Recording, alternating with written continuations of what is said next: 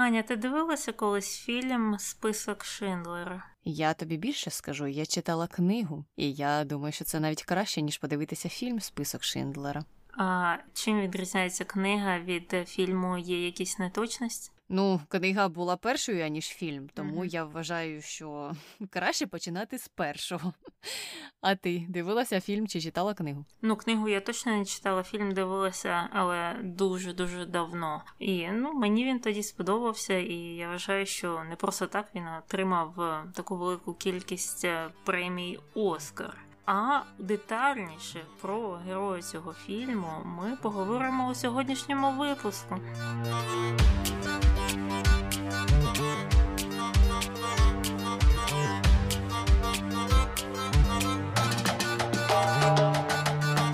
Це Таня. І Аня в ефірі подкаст «Не без гріха. Дискусії про відомих людей, їх досягнення та сумнівні вчинки.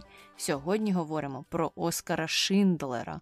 Хто це такий? Що про нього питає інтернет? Питають е, не дуже багато. І щось не досить е, цікаве, але я так розумію, оце питання є знову ж питанням для якогось твору роздуму, і звучить воно так: як Оскар Шиндлер змінив світ.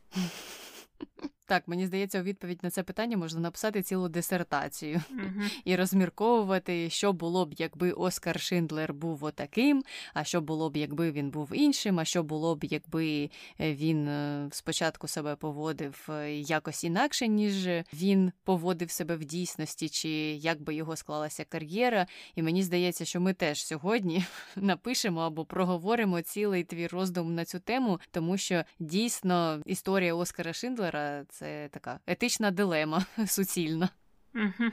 Ну і наступне питання. Що сталося з дружиною Шиндлера? І це питання видалося мені цікавим, чому саме доля дружини так непокоїть людей.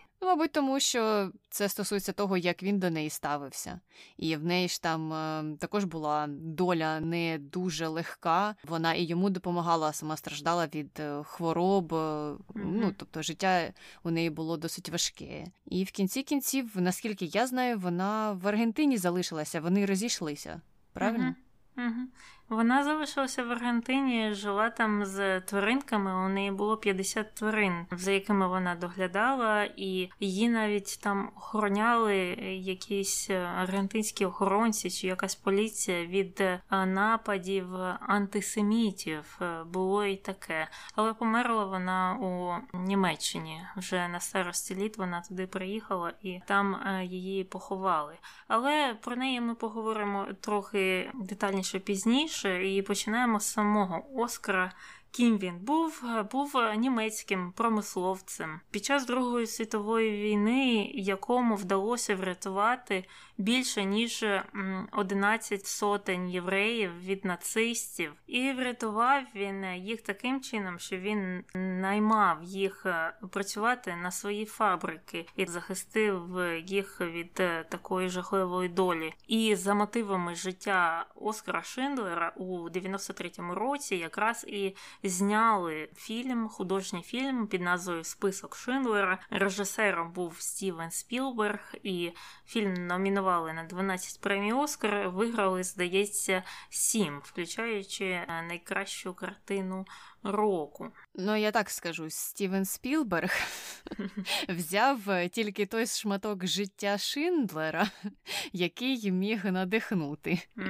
І, можливо, це допомогло побудувати такий більш позитивний його образ е, в очах е, громадськості. А вони ж то не знали, яке насправді усе життя було Оскара Шиндлера, а ми сьогодні розкажемо вам. І почнемо теж з позитивного.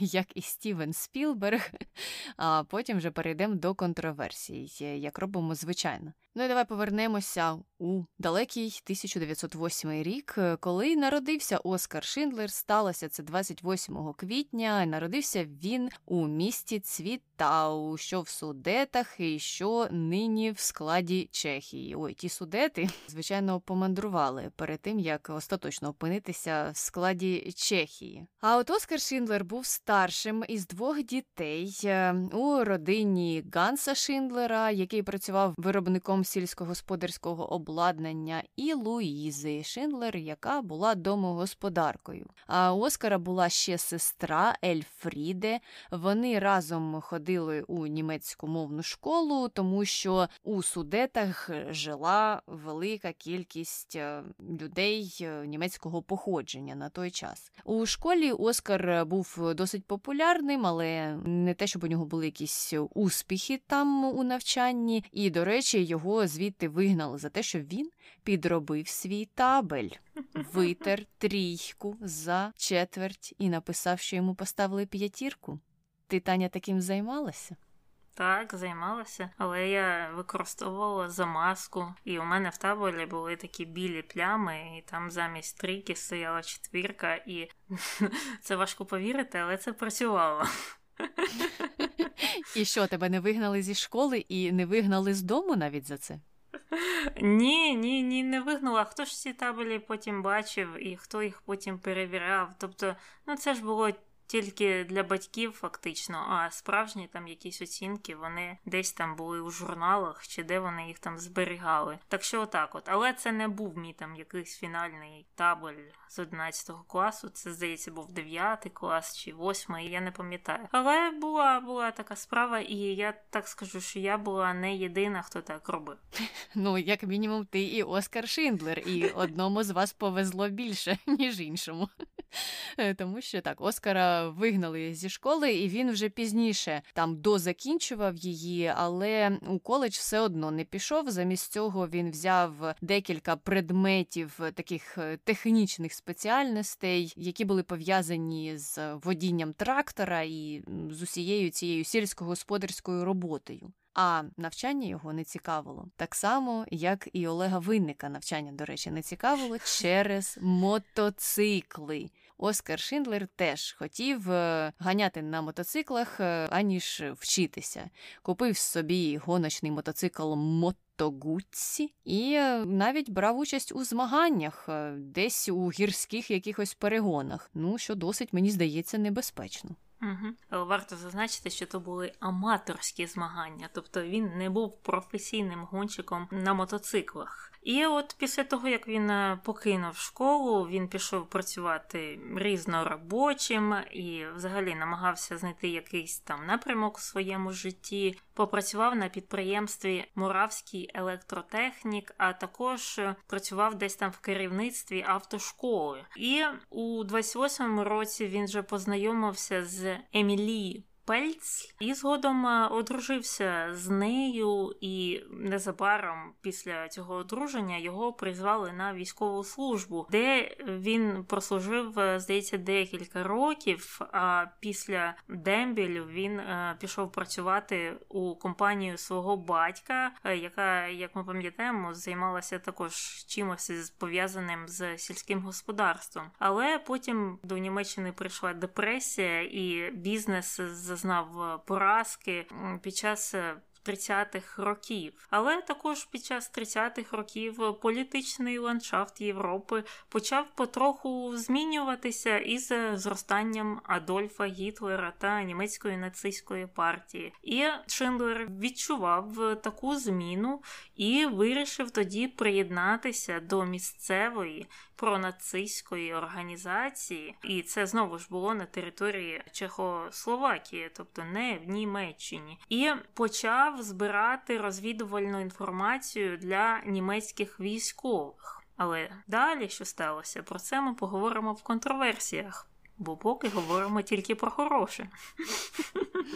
Е, так, про нього дуже важко говорити тільки в хорошому ключі, особливо тому, що все або майже все погане сталося на початку його кар'єри, якщо це можна так назвати. Але буде цікаво потім у ретроспективі якраз і подивитися, як е, це все розвивалося і до чого призвело. Ну а ми перестрибуємо цей період контроверсійний і прямуємо до 39-го року, коли вже Німеччина напала на Польщу, розпочалася Друга світова війна, як усім, мабуть, відомо. І е, Шиндлер тоді залишив свою дружину, переїхав до Кракова, тому що там він сподівався якраз і отримати якийсь прибуток від цієї війни. Він був таким опортуністом, він шукав можливостей, де б як підзаробити, і йому на той час було не дуже цікаво цікаво, на чому фактично він буде заробляти. Є війна, зараз зароблю на війні. Щось потім ще станеться, потім у мене буде нова якась справа.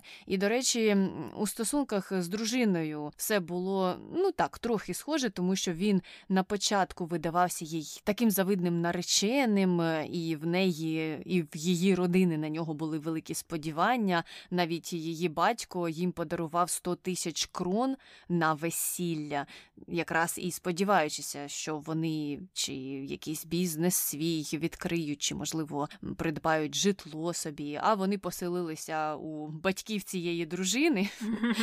І Оскар Шиндлер, замість того, щоб вкласти гроші в бізнес, купив собі якусь там машину і на ній розсікав е, вулицями міста. Тому трохи розчарувалися і родичі дружини, і вона сама на той час. Але але Шиндлер все одно шукав е, паралельно, як би йому де підзаробити, і тоді тоді він вирішив, що найкраще це буде зробити, долучившись до чорного ринку. Ну а чому б ні? Війна ж все ж таки люди будуть шукати якісь товари, а він буде їм їх постачати. Паралельно він е, також, щоб задобрити німецьких офіцерів, е, почав їм дарувати певні подарунки, якісь контрабандні товари, і так налагоджувати з ними зв'язки, сподіваючись, мабуть, що в майбутньому це йому якось е, знадобиться. Також якраз у ті часи він вирішив придбати колишню єврейську фабрику, яка виробляла емаловий посуд, називалася Record LTD, і ця фабрика повинна була переобладнатися для того, щоб е, постачати продукцію свою німецьким військовим. Тобто Шиндлер теж шукав вигоди і там. Він е, вважав, що ну зараз якраз під час війни добре буде співпрацювати з німецькими військовими, їм постачати свою продукцію. Це мені забезпечить і безпеку, і також е, стабільний грошовий потік, тому що ці підприємства, звичайно ж, цінувалися у часи війни. Не знаю наскільки це не контроверсійно, але знову ж таки важко дуже виключити певні події з його життя, йдучи до тих досягнень, до яких ми йдемо зараз. Угу. І я, до речі, шукала, що то був за контрабандний товар, що взагалі продавалося на тому чорному ринку, що воно так е, цінувалося навіть серед тих високопоставлених там нацистів. І виявилося, що це могло бути що завгодно, починаючи з їжі, якихось там делікатесів, закінчуючи діамантами і все, що посередині. Тобто Фактично на чорному ринку було все, що було важко дістати просто так там в магазинах або будь-де, де люди отримували певні товари. Тобто, буквально за певну їжу можна було підкупити тих німецьких офіцерів. Це дуже часто згадується в багатьох книжках е, про війну, і там так все залежить від смаків тієї людини, з якою ти маєш справу. Якщо вона любить діаманти, то прийдеться діставати діаманти діаманти. А якщо е, вона любить якісь помідорчики, наприклад, певного сорту, то прийдеться шукати їх. Так. Але повертаємося до Оскара і його бізнес-починань. Якраз е, тоді, коли він намагався придбати оцю от фабрику емалевого посуду, він зустрівся з Ісцахом Штерном, який був єврейським бухгалтером, і якраз Штерн зв'язав Шиндлера з місцевою єврейською громадою міста Кракова. І план був такий, що Шиндлер укомплектує робітниками єврейськими оцю свою новопридбану фабрику. І також цей самий Штерн, е, бухгалтер, порадив йому, що замість того, щоб керувати компанією під егідою німецького управління Сходу, краще було йому купити або орендувати цей бізнес, оскільки це дасть йому більше свободи свободи від е, диктату нацистів. Вони не зможуть так просто прийти і казати, що тобі треба робити. А перший варіант, я так розумію, був е, найбільш популярний. Тоді тебе просто нацистська влада е, назначала менеджером чи директором певного підприємства, і ти знову ж під гідою тієї нацистської влади керував цим підприємством. А от Шиндлер за порадою цього Штерна пішов іншим шляхом. Він взяв цю компанію, цю фабрику в е, так званий лізінг або оренду, і вдалося йому це зробити за допомогою кількох е, єврейських донорів, спонсорів, з якими він також познайомився через того самого е, Штерна. І він вирішив тоді також перейменувати цю фабрику з рекорду на Deutsche Emalle Warenfabrik. Е, тобто німецька фабрика емальованого посуду, і розпочинав він там е, роботу з досить е, невеликим персоналом. Там спочатку працювало 7 людей, потім 45, але він мав тоді вже певний хист до бізнесу і став укладати численні контракти з німецькою армією на постачання посуду який якраз і виготовляла та фабрика. І таким чином об'єм виробництва цього посуду став зростати, а з об'ємом виробництва і збільшувалася кількість працівників на цій фабриці. І варто тут зазначити, що на той час Шиндлер не був ще таким добряком, який тільки і думав про те, що ой, як би мені врятувати усіх євреїв, я ж їх найму, і вони будуть під моїм протекторатом, а тому їм краще краще житиметься, тому що вони, по-перше, не будуть відіслані у табори, і, можливо, я зможу їм якось допомогти. Ні, ні, ні. Все це було зроблено зовсім з іншої причини. І так, спочатку було 7, потім 45, потім вже більш ніж 17 сотень тих працівників, а найняті вони були тому що це була найменш е, вартісна робоча сила в Польщі. Бо за законами нацистів, е, наймаючи євреїв на роботу, Шиндлер міг платити їм набагато менше, ніж наймаючи будь-кого іншого, тому що у законодавстві це було прописано, що євреї можуть отримати тільки ось якусь таку нікчемну заробітну плату. Тому Основним мотивом на той час у Шиндлера було не рятування євреїв, а це були гроші, гроші, гроші. Я ж можу е, більше заробити і менше виплачувати зарплат. Але, начебто, згодом, за різними свідченнями, та й за словами самого Шиндлера, коли він вже почав бачити, як нацисти ставляться до євреїв, на що вони йдуть,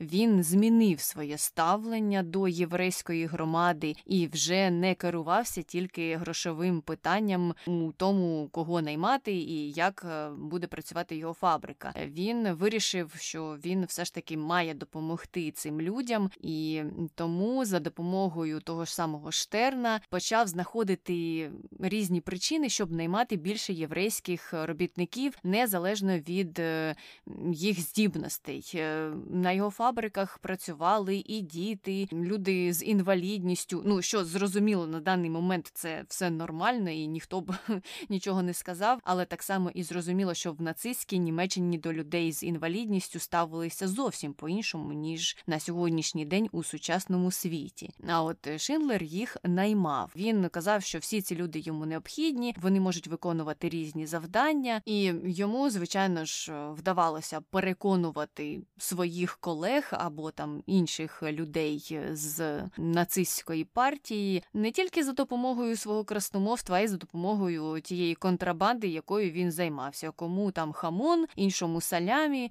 третьому не знаю, бородинський хліб чи ще щось. Кожному за інтересами він вручав е, хабарі і таким чином міг владнати усі ці справи. І вже до 42-го року майже половина його працівників на тій фабриці були євреями, і вони, до речі, самі себе навіть називали Шиндлер Юден, тобто євреї Шиндлера. Звучить е, насправді не так позитивно, як здається, але вони собі придумали самі таке прізвисько через те, що нібито Шиндлер якраз е, їх долями і опікався. І за часи роботи тієї фабрики було багато історій, коли Шиндлеру доводилося втручатися особисто, щоб врятувати своїх працівників. І от однією з таких історій е, була така, що коли нацисти почали переселяти євреїв, що жили в Кракові у табори, серед них опинився саме той Іцхак Штерн та ще декілька сотень інших працівників Шиндлера. І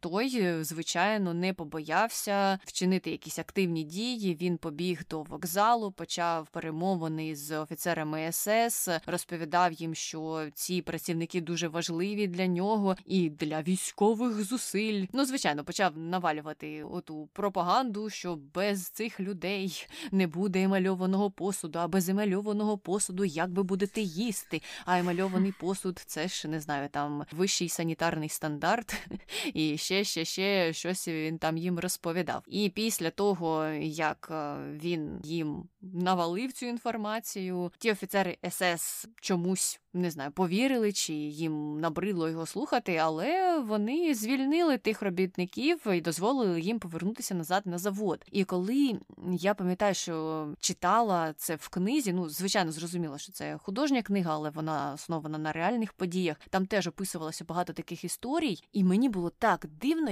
як йому вдавалося кілька, не знаю, мабуть, десятків разів таке провертати.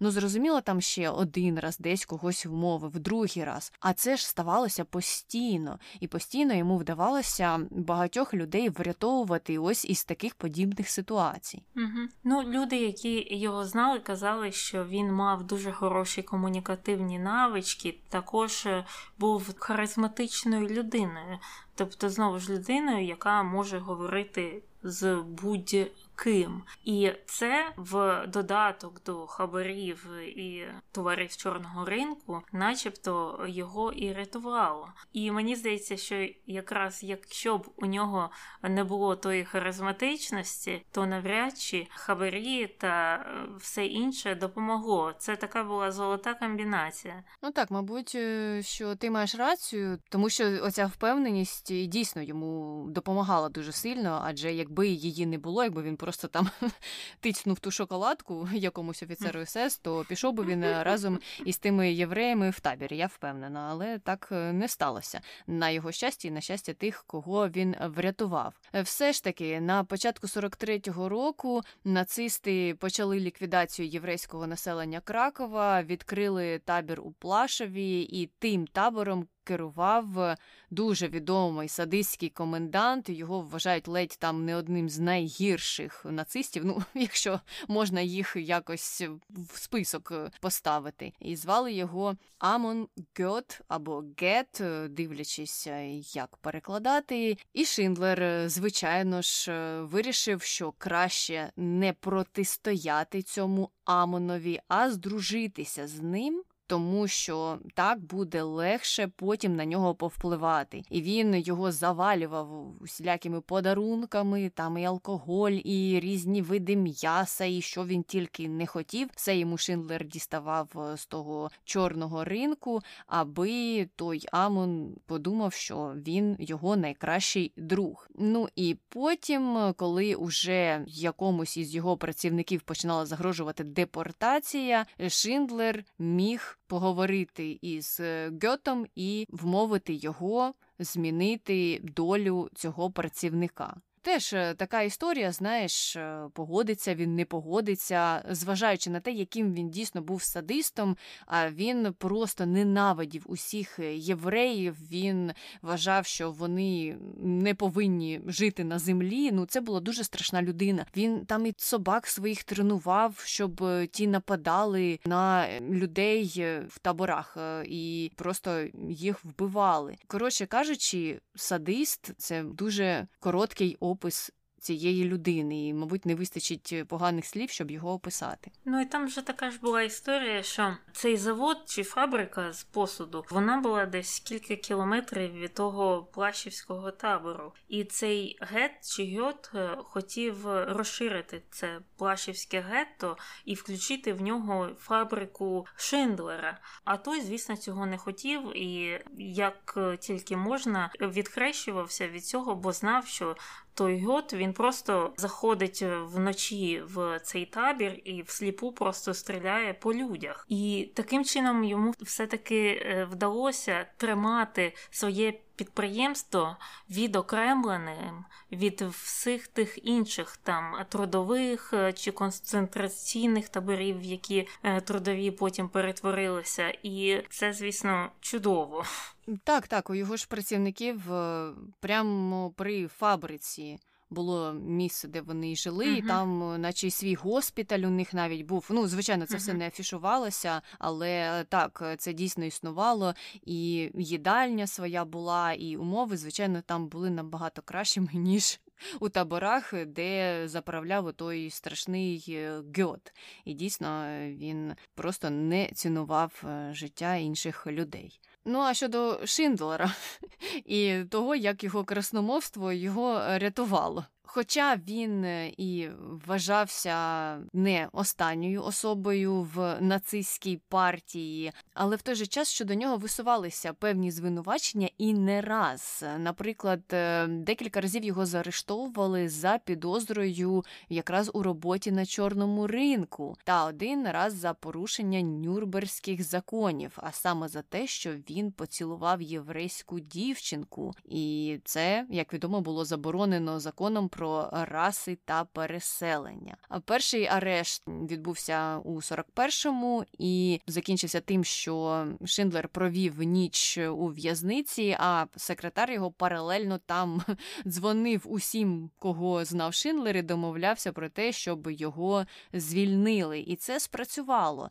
Тобто, ті зв'язки, оті напрацьовки на початку, які такі, звичайно, контроверсійні, йому допомогли. А вдруге, його заарештували у 42-му році, і це сталося саме через отой поцілунок дівчинки. Після цієї події його ув'язнили на 5 днів, і знову ж таки його ж контакти із високопосадовцями нацистськими допомогли добитися звільнення Шиндлера. У 44-му ж році його заарештували у підозрі в підкупі у того Гьоте та інших е, людей е, саме для покращення життя його робітників. І він тоді був утриманий вже протягом тижня, але його звільнили. І що цікаво, що сам Гьот був заарештований у вересні того ж 44-го року за корупцію, за зловживання владою, за те, що він користувався послугами чорного ринку. А арешт Шиндлера був якраз пов'язаний із справою того Гьота. Е, і я от думала, Гьот же міг стільки всього розказати про Шиндлера, тому що він багато чого знав, і я думаю, що на той час, коли його заарештували, у нього могли вже бути підозри щодо того, що цей арешт навіть пов'язаний із е, тим, що Шиндлер йому постачав усі ці товари з чорного ринку. Але наскільки я розумію, його теж тоді не допитували, коли його заарештували, або він сам не хотів нічого розказувати про Шиндлера. Можливо, він боявся, що йому перепаде, якщо він все це розкаже. Але життя Гьота закінчилося, ну, мабуть, справедливо до того, як він його вів. Його повісили у 46-му році, і це був Верховний національний трибунал у Польщі, і це сталося за військові злочини. Звичайно ж. Мені взагалі здається, що того Гьота заарештували, як і всіх інших. Пам'ятаєш, коли ми говорили про Макса Кіта, який фанту придумав, там також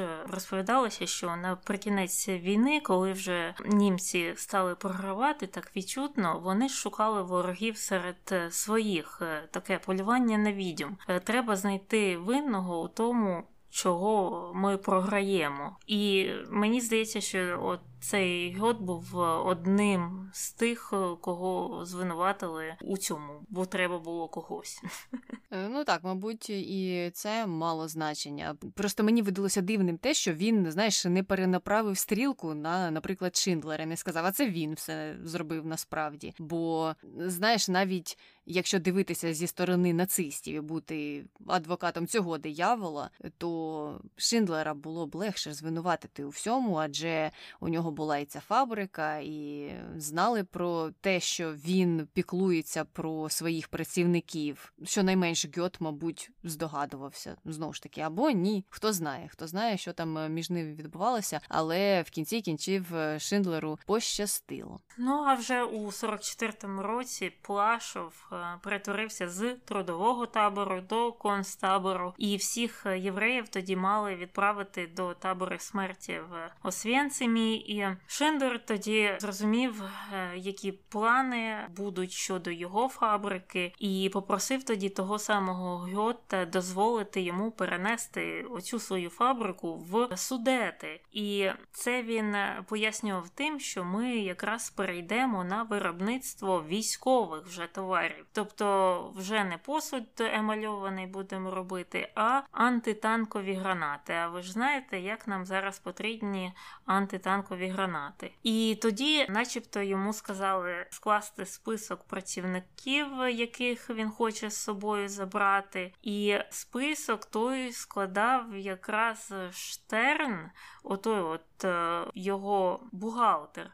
Він складався з 11 сотень єврейських імен, і він е, декілька місяців той список узгоджувався з е, німецькою владою. Але дозвіл в кінці кінців вони отримали, і завод цей перенесли, але Шиндер вже тоді зовсім ніяк не хотів допомагати німецьким військовим і, взагалі, сказав своїм працівникам цілеспрямовано виготовляти браковану продукцію, яка потім не пройде перевірку. І там вони, наскільки я читала, тільки декілька місяців виробляли якісь там браковані ці гранати чи якісь там військові товари, і вони частково і посуд виробляли якийсь там дирявий. а потім у них чи закінчилася сировина, чи що, але їм треба було щось продавати або робити вигляд, що ця фабрика працює. І Шиндлер просто ходив на чорний ринок, скупав якісь е, товари, а потім продавав, наче це продукція його фабрики. Якось так.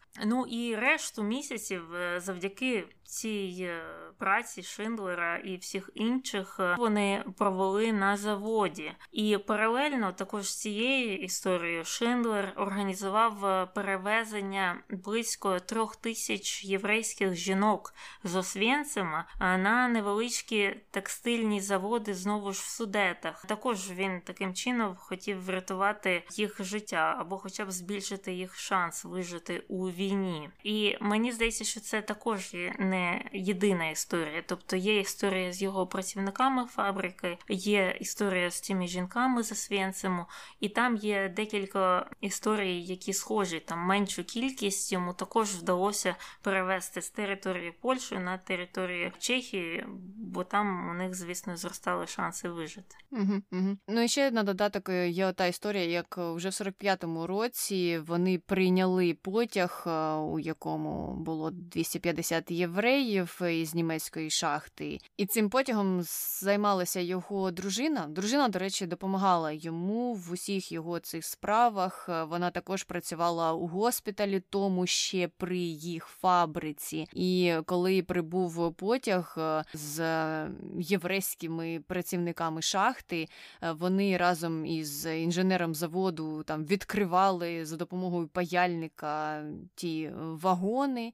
Це було взимку, і декілька людей загинуло поки їхали, поки чекали, що їх визволять. Решта з них були дуже хворими, дуже слабкими. Емілі тоді виходжувала тих, е, хто хворів, ті, хто могли щось робити, пішли на завод. Ну і зрозуміло, що вона усіма силами теж допомагала врятувати життя цих людей.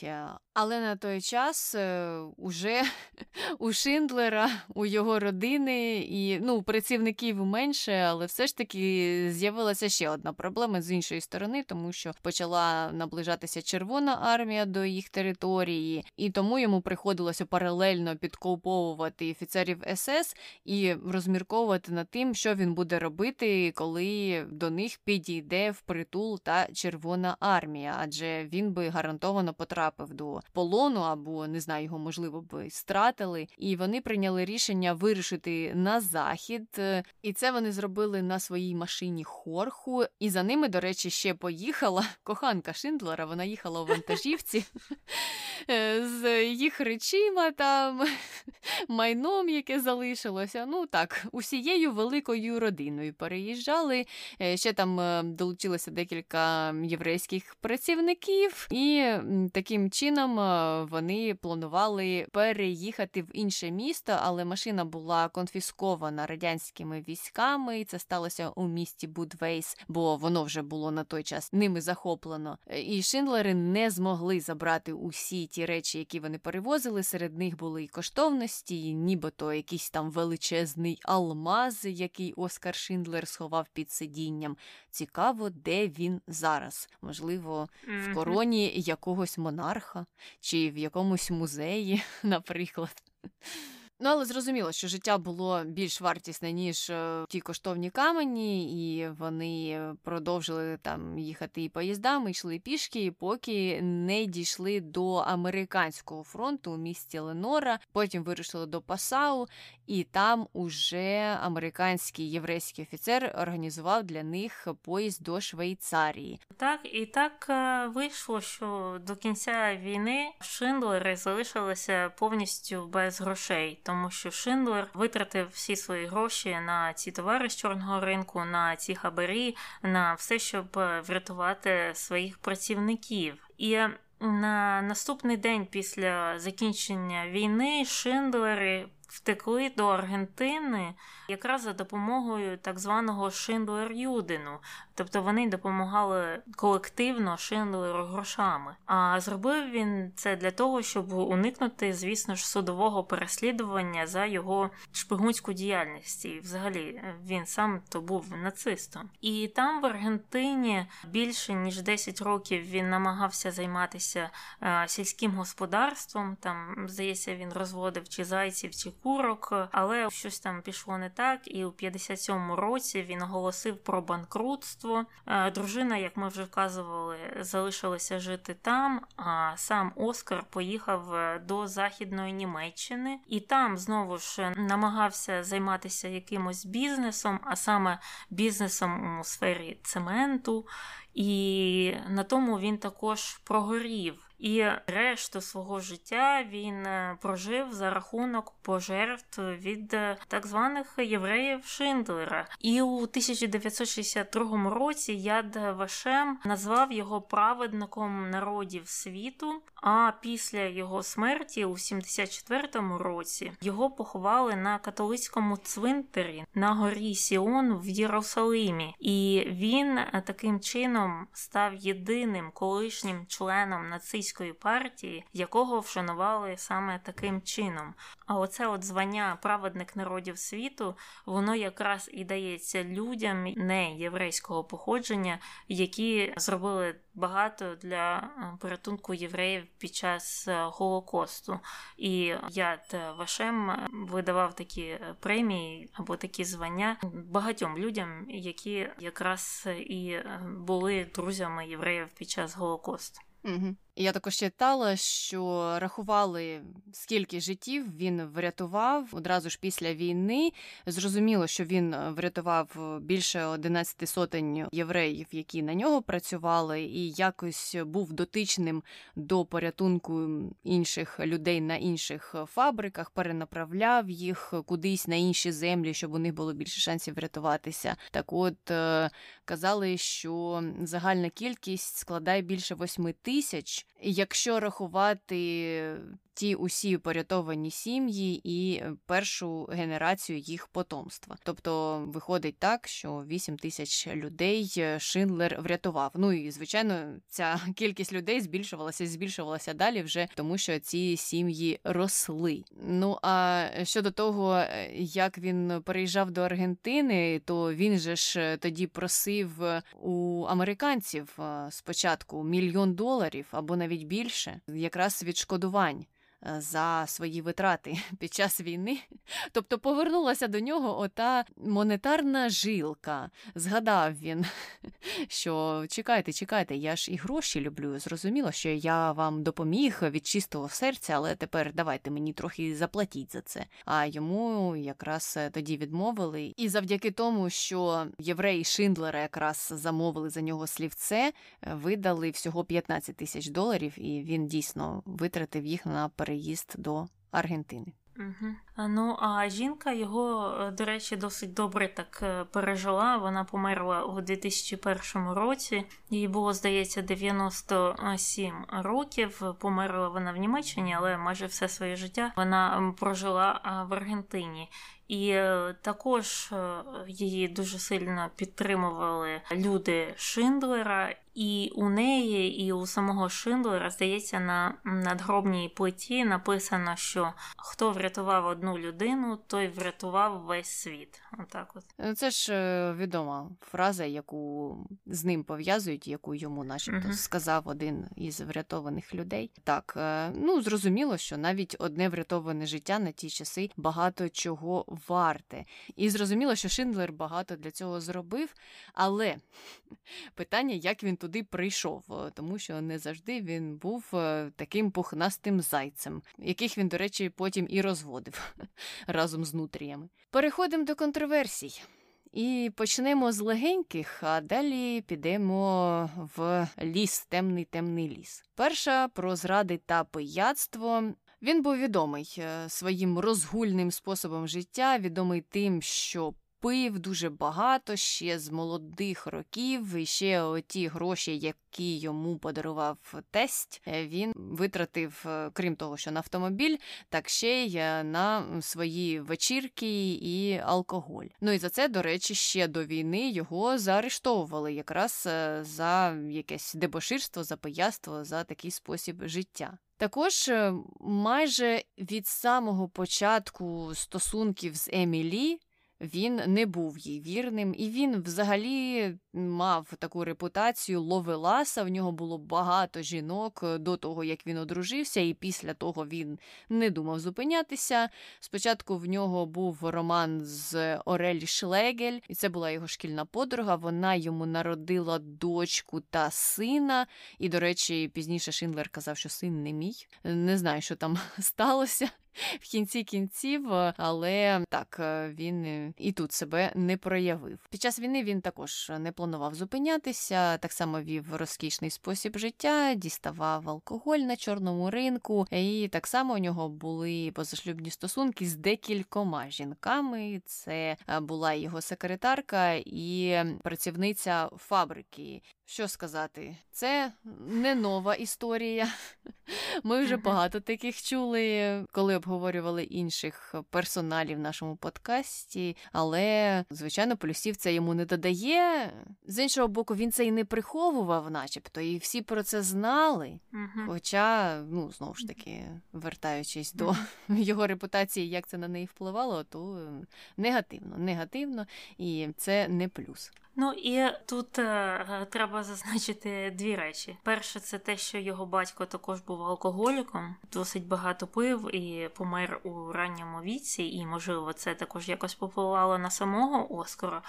А другий момент, що це його пияцтво можна сказати прямо пов'язане з тим, чого він поперся до тієї нацистської партії або її шпигунського відділу. А приєднався він до сепаратистської судецької німецької партії у 35-му році. Це ми відмотуємо час назад. І, хоча він тоді був е, громадянином Чехословаччини, він став шпигувати на Німеччину і був частиною розвідувальної служби Абвер. І коли пізніше, вже там після війни, його питали: а чого ти пішов? Працювати шпигуном на Німеччину, е, якщо ти був громадянином Чехословаччини, чого тебе туди понесло? Виявилося, що у нього не було грошей, за його словами, і були вже дуже великі проблеми з алкоголем. І через це він був у хронічній заборгованості. А там, я так розумію, шпигунам платили непогано, там, мабуть, якісь ще були пільги, якусь їжу видавали чи щось таке. І саме тому він приєднався до такої нехорошої справи, якщо сказати м'яко. І який можна з цього зробити висновок? Пити це погано, алкоголізм вбиває. Алкоголізм веде до нацистської партії. Угу. Угу. Ну і з іншої сторони, якось е, мені це виправдовування, я його не зовсім приймаю. Ти з однієї сторони можеш війти в ситуацію, а з іншої сторони, ні, ні, ні. Інші люди працюють там на трьох роботах, ідуть до бабки, щоб їх там закодували, чи ще щось. Так ні, він пішов працювати на нацистів. Окей. Але дивись, дивись, до чого це призвело, Таню. Не пішов би і все не врятував би стільки людей. Але давай спочатку поговоримо про те, що він там робив для цього обверу. Його завдання входило збір інформації про залізниці, різні там військові об'єкти, переміщення військ, і також е, йому сказали, щоб той вербував інших шпигунів у Чехословаччині. І це все відбувалося напередодні запланованого вторгнення в країну в Чехословаччину Німеччиною. І його, до речі, тоді навіть заарештували в Чехії за шпигунство і одразу ув'язнили, але потім е, трохи згодом звільнили як політичного в'язня відповідно до умов Мюнхенської угоди. А за умовами Мюнхенської угоди чеські судети були приєднані до Німеччини 1 жовтня 38-го року. І коли це сталося, Шиндлер подав заявку на членство у нацистській партії 1 листопада того року, і потім його через рік вже прийняли. Тобто йому явно це подобалося робити. І тут питання таке що Шендлер, працюючи на німецьких шпигунів в Чехословаччині, він зробив внесок до окупації судетів е, нацистами. Ну можна, звісно, сперечатися про те, що праця одного шпигуна вона не має значення. Якщо б він там не повідомив про якісь там важливі військові об'єкти та переміщення військ, повідомив би там інший якийсь е, шпигун. Але Якщо в комбінації взяти так всіх разом шпигунів, вони все ж таки мали значення для успіху Німеччини у цій справі. І тут же треба нагадати, можливо, хтось не знає, що Гітлер пояснював окупацію судетів тим, що він захищає права німецькомовних людей, які проживають на території судетів. І дзвіночок десь е, дзвенить, що це нагадує. Угу, угу. Ну і це планувалося дуже довго з того часу, коли ті судети і перейшли до Чехословаччини. Одразу ж там були ті, хто не погоджувався з цим питанням. Ну а щодо того, як шпигун може впливати або не впливати на кінцеву ціль е, загального цього зла під назвою нацисти, я думаю, якраз поговоримо після того, як вже всі контроверсії обговоримо, тому що дійсно історія така спірна серед багатьох людей, бо не знаєш, е, як оцінювати життя Шиндлера, якраз і дивлячись на те, з якого боку починати це життя оцінювати. Адже після вступу в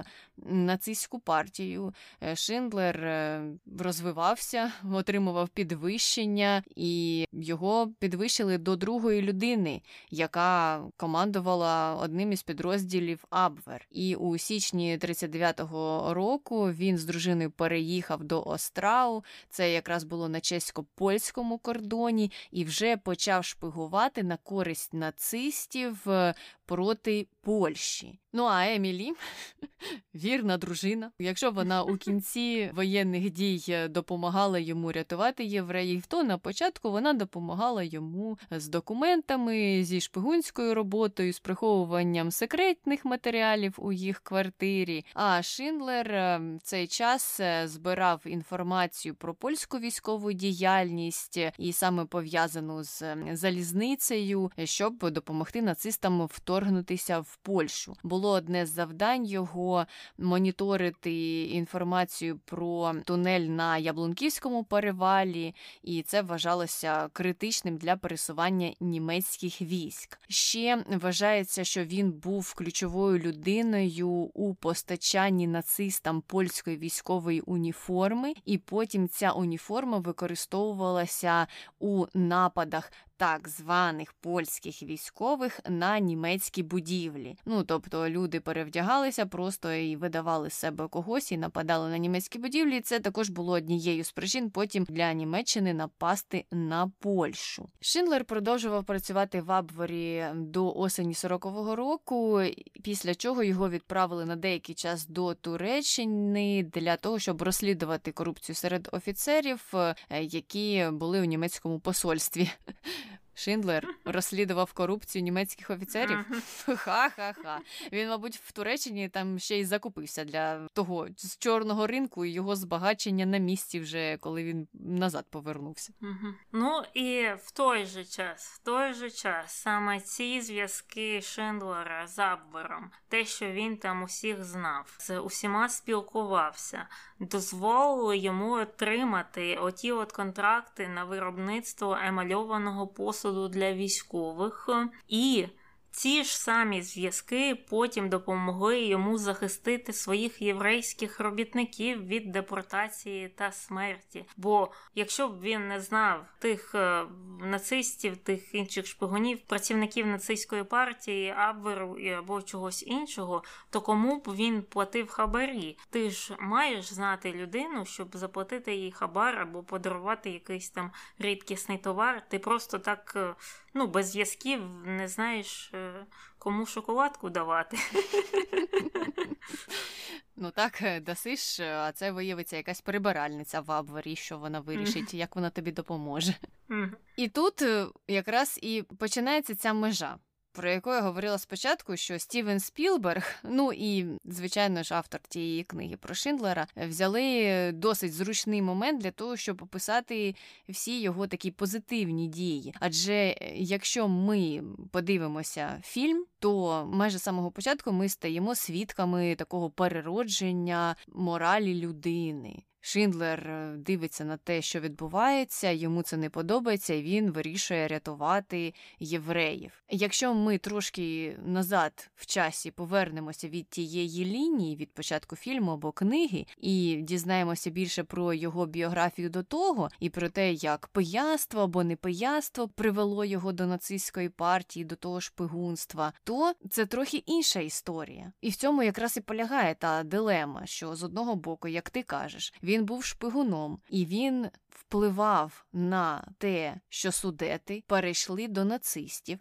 а потім на те, що нацисти напали на Польщу. Адже він шпигував на користь нацистів. З іншого боку, якби він не був у рядах нацистів і не мав оті зв'язки, які він налагодив з самого початку, він би і не врятував стільки людей.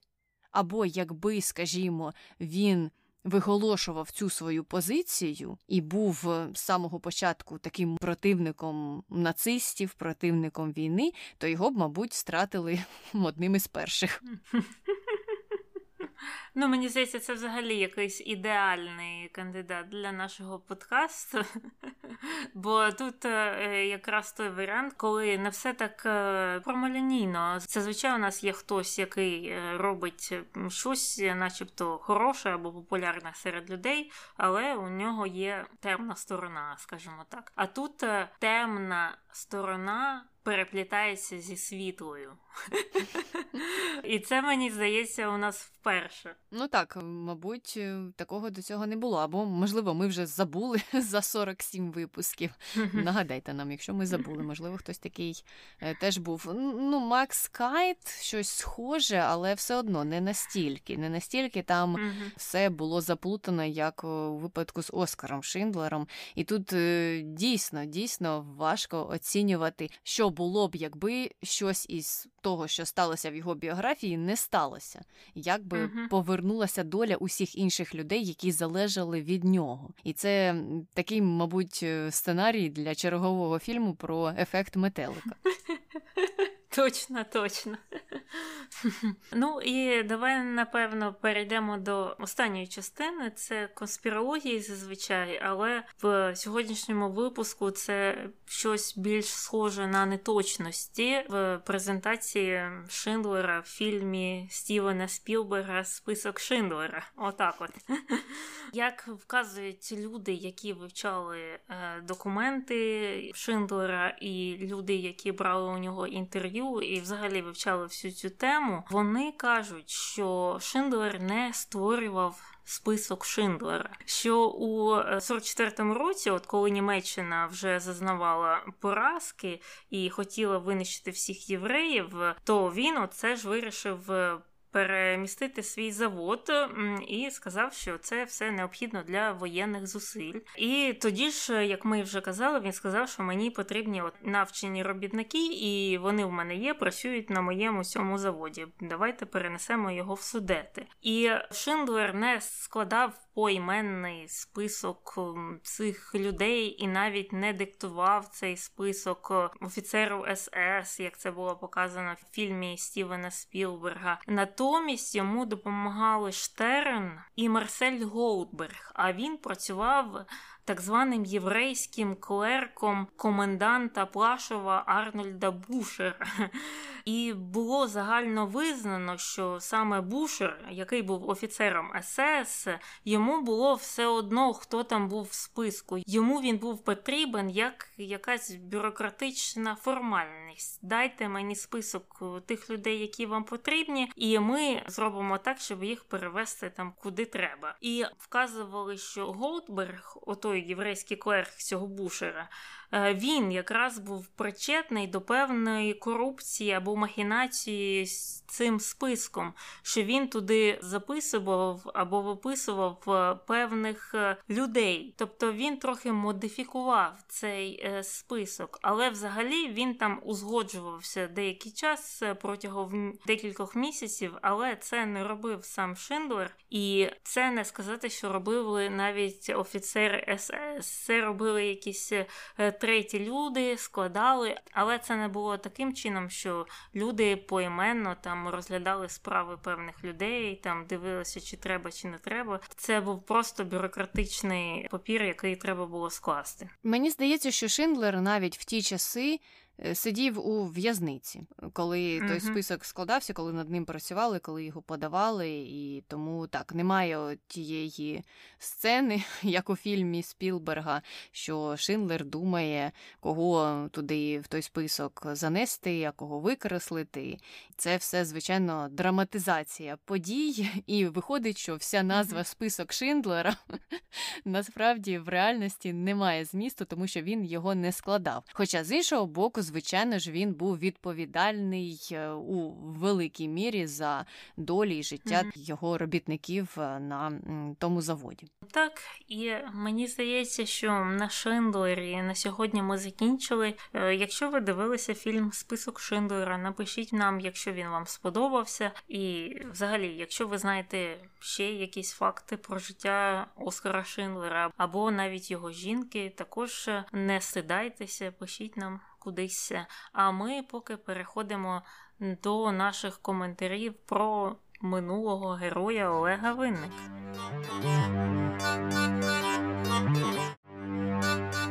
Коментар перший. Та він просто недалекий і нічого не знає про війну. Я взагалі не розумію, чому так багато зірок або публічних людей спотикаються на цій темі, бо у більшості з них є якийсь е, піар-представник, який може їм написати, підготовити якусь відповідь, яка задовільнить і саму публічну персону, і публічність.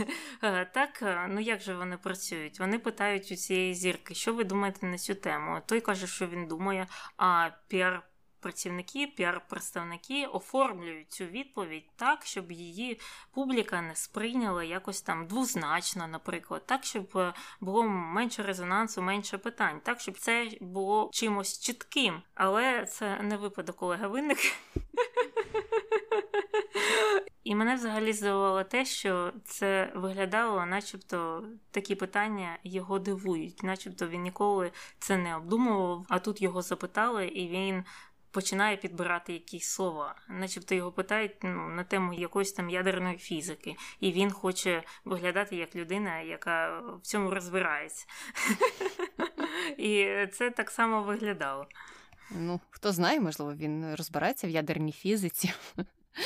Просто ніхто ще не питав, не задавав ці питання. Так, і тут е, дуже дивно чути таку відповідь, зважаючи на те, що відомо про їх е, маркетингові дослідження і про те, як е, вони хочуть знати більше про аудиторію. Ну то дізнайтеся, що аудиторія хоче почути, раз ви так е, налаштовані її аналізувати. Вам же це цікаво? Задовольнити те, що хоче почути аудиторія. Ну то варто тоді в неї спитати, що вона думає про це. Та й просто варто піти у коментарі до того відео, де він відповідає на це питання питання, почитати їх, і тоді можна все зрозуміти, все, що думає аудиторія про Олега Винника. І, до речі, цікаво, що у звичайних інтерв'ю, де це не обговорюється, там, як і у його соцмережах, е, тільки позитив, тільки позитив. А от е, у роликах е, щодо таких сумнівних моментів, де він себе не почуває так впевнено, коли говорить про просто свою біографію. Там вже зовсім інша картина і вже зовсім інше ставлення. Угу. Я згодна, його ще можна слухати, коли він розповідає про своє життя. Це може навіть бути цікавим, так коли він про себе говорить.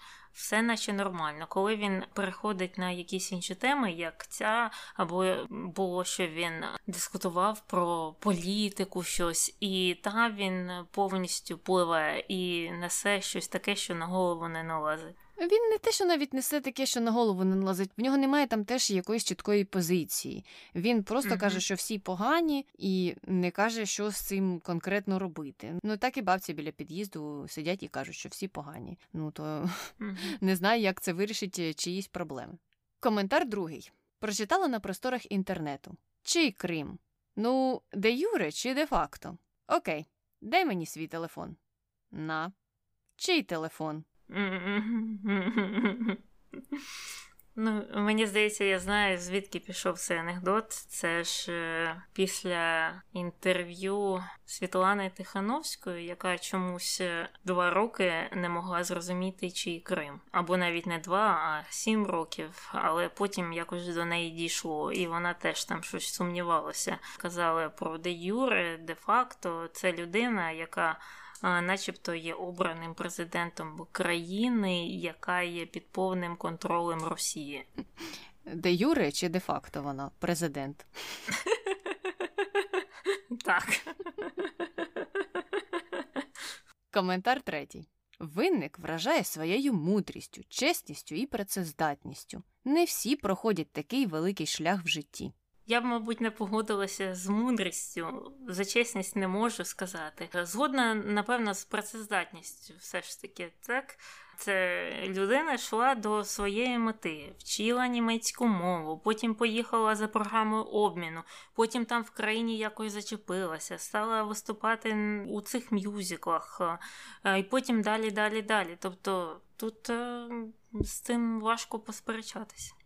Так, я теж погоджуюся щодо його працездатності І щодо того, що він працює, працює, працює, і дійсно, після того як він здобув певну славу в мюзиклах, він вирішив докорінно змінити ту кар'єру і здобув успіху в іншому напрямку. І це важко зробити, особливо якщо тобі 33 і ти починаючий артист в Україні, як кажуть продюсери. Але щодо мудрості, ну ми вже поговорили. Це пов'язано з відповідями на ті питання, які ми обговорювали у контроверсіях в минулому випуску, і з тими діями, які теж були зазначені в контроверсіях, е, включаючи концерти під час пандемії. Добре, час переходити до хрінометру і зізнатися, Таню, що ти ставиш Олегу Виннику. Щодо його творчості, я не є прихильником його пісень, але я вважаю, що вони мають е, право на існування, як і всі інші пісні. Я не погоджуюся з тими людьми, які кажуть, що в Україні має бути от така от музика, але не така. Мені взагалі це видається якоюсь утопією, бо в кожній країні є всяка музика, і що Україна буде єдиною країною в світі, де є тільки певна музика. Ну тобто це звучить якось дивно. І я навіть бачу деякі плюси в його творчості, а саме те, що незважаючи на те, що тексти його пісень є досить кумедними, вони не прославляють тюремну естетику. Вони не на тюремну тему. У нього немає тюремних пісень, наскільки я знаю. Вони там про жінок, чи про кохання, чи про вовчиць, але це не має значення. Головне, що вони не про тюрму. І в цьому я вбачаю великий плюс, що на нашій естраді немає співаків або принаймні популярних співаків, які співають про тюрму що не можна сказати про нашого північного сусіда. І я думаю, що це перемога. А щодо його мудрості і чесності, там я не згодна з його висловами ні про Крим, ні про пандемію, ні е, про що. І я взагалі не знаю, що в нього в голові, чого він не консультується з своїми піар представниками, і, взагалі, як е, людина, яка є українцем, може таке сказати. А може, треба Черкаську область е, захопити, і ти більше не поїдеш у своє рідне село. То щоб ти тоді сказав після цього, і взагалі, особливо враховуючи те, що на території Криму живуть наші співгромадяни, і частина з них е, постійно страждають від репресій, де проводяться етнічні чистки, де вбивають кримських татар, де постійно їх заарештовують, людей садять в російські тюрми на 30 років, і ти після цього кажеш, що це не має значення. Важко на це щось е, сказати. Тому я йому ставлю 5,5 балів. Я близько до тебе поставила шість, е, і, в принципі, за те ж саме. Я не знаю, чому він вирішив плавати в цій темі, і чи це було зроблено свідомо чи несвідомо. Мені важко зрозуміти, як ти кажеш, як е, людину, особливо людину, яка має хоч якийсь суспільний. Вплив можна на даний момент е, застати зненацька з таким питанням. Я думаю, що у кожного повинна бути позиція щодо цього.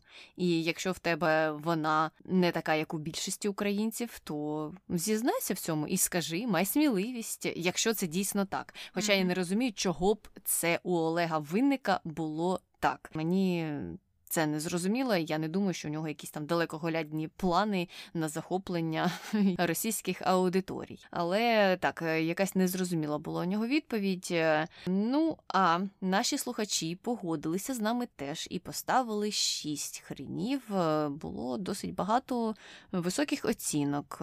Можна сказати, що неочікувано, тому що я очікувала, знаєш, більш позитивну реакцію, зважаючи на те, що ми знаємо про його соцмережі. Але так так, маємо, що маємо, і це, мабуть, е, ну, досить справедлива реакція. Що ж до того, чи полюбляють наші слухачі естраду 90-х, то 39% сказали, що так, а 61% зізналися, що ні. Не подобається їм Валерій Меладзе чи Алла Кудлай, можливо, не знаю.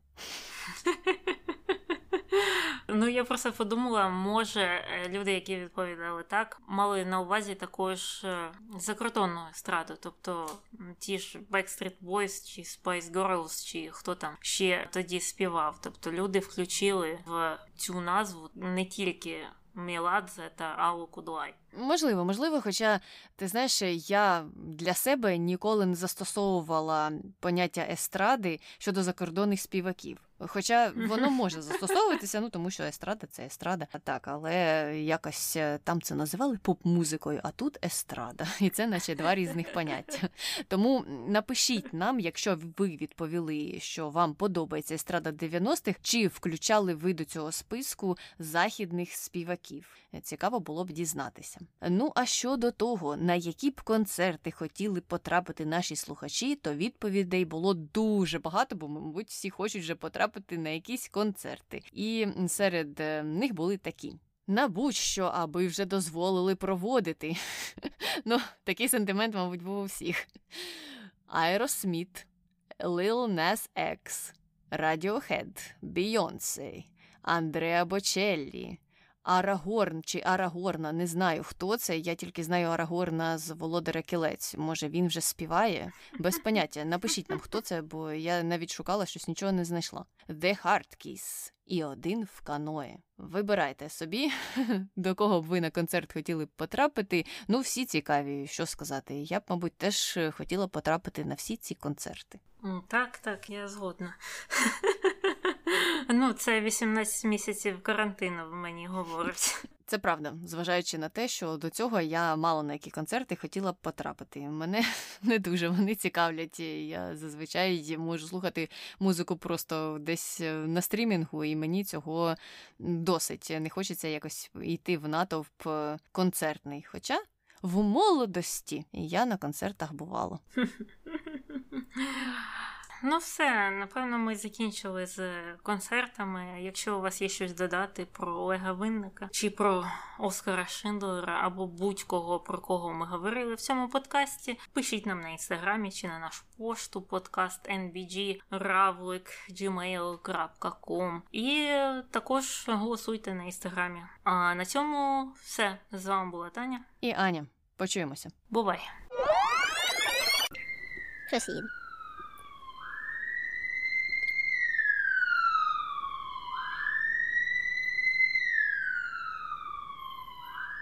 Це везуть антиваксерів. Окей. Це що, жовтневий гумор? Геловінський? Had to say it.